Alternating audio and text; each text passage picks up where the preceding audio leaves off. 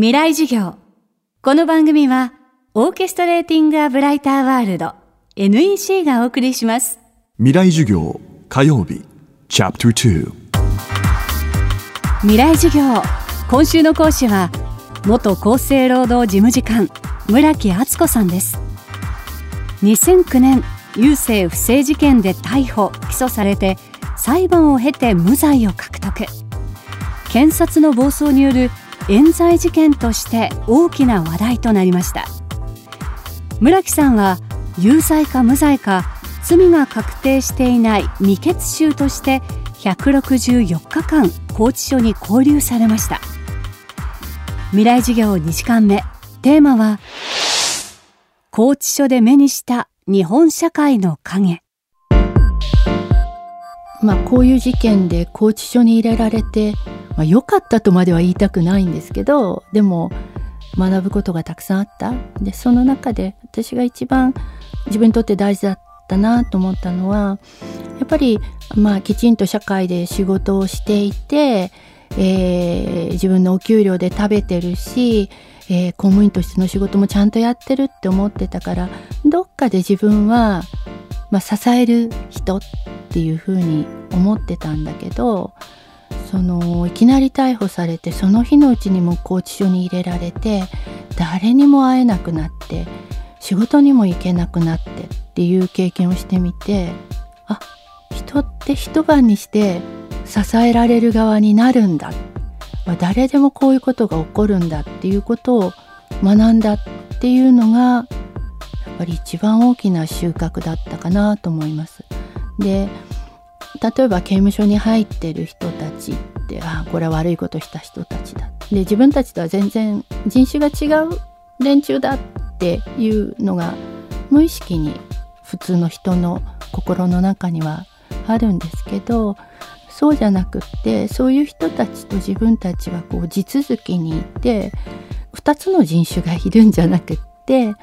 その一人の人間がある時は助けてもらわなきゃいけないしある時は誰かを助けることができる、まあ、そんな風に思えたっていうことがやっぱりあの拘置所へ入ったことの一番のまあ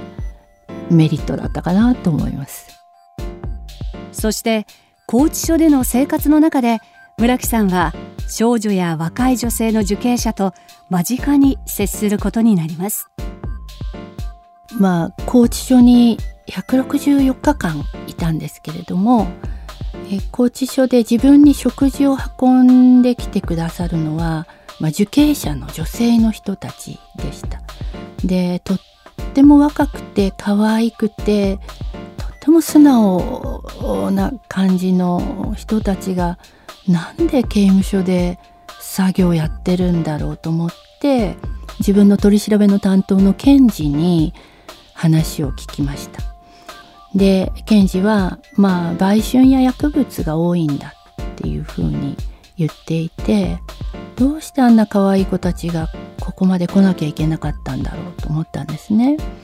で後でいろいろ勉強したら、まあ、女性で売春とか薬物で捕まる人たちは非常に貧困だったりそれからお家の中で暴力を受けていたりあるいは出会った人たちからこう例えば性暴力を受けるとかそういう厳しい状況にあってそこから逃げるために例えば、まあ、風俗で稼ぐとか例えばもうあまりに辛くて、まあ、薬に依存するとかってそういうことがあるんだっていうのが分かりました。で、まあ、役所を辞めてから今若草プロジェクトという活動ををやっています。でこの活動は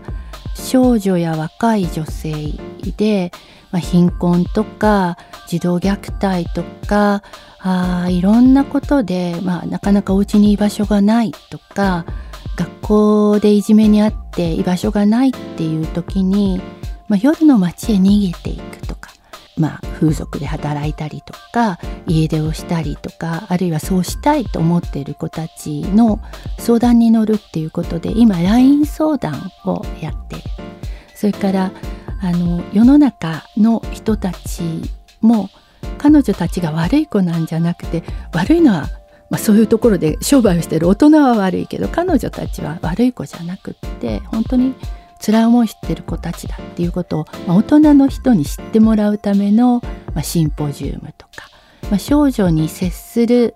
機会のある大人の人たちに実は背景にこういう問題があるよっていうことを知ってもらうための研修会をやったりマニュアル作りをしたりっていう活動をしています。未来授業今週の講師は元厚生労働事務次官村木敦子さん今日のテーマは拘置所で目にした日本社会の影でした。村木さんが立ち上げた若草プロジェクトは貧困や虐待薬物依存や育児ノイローゼなど支援を必要とする若い女性を支える取り組みです。10月13日には都内で設立3周年のシンポジウムも開催されます。詳しくは若草プロジェクトのオフィシャルサイトをご覧ください。未来授業。明日も村木敦子さんの授業をお届けします。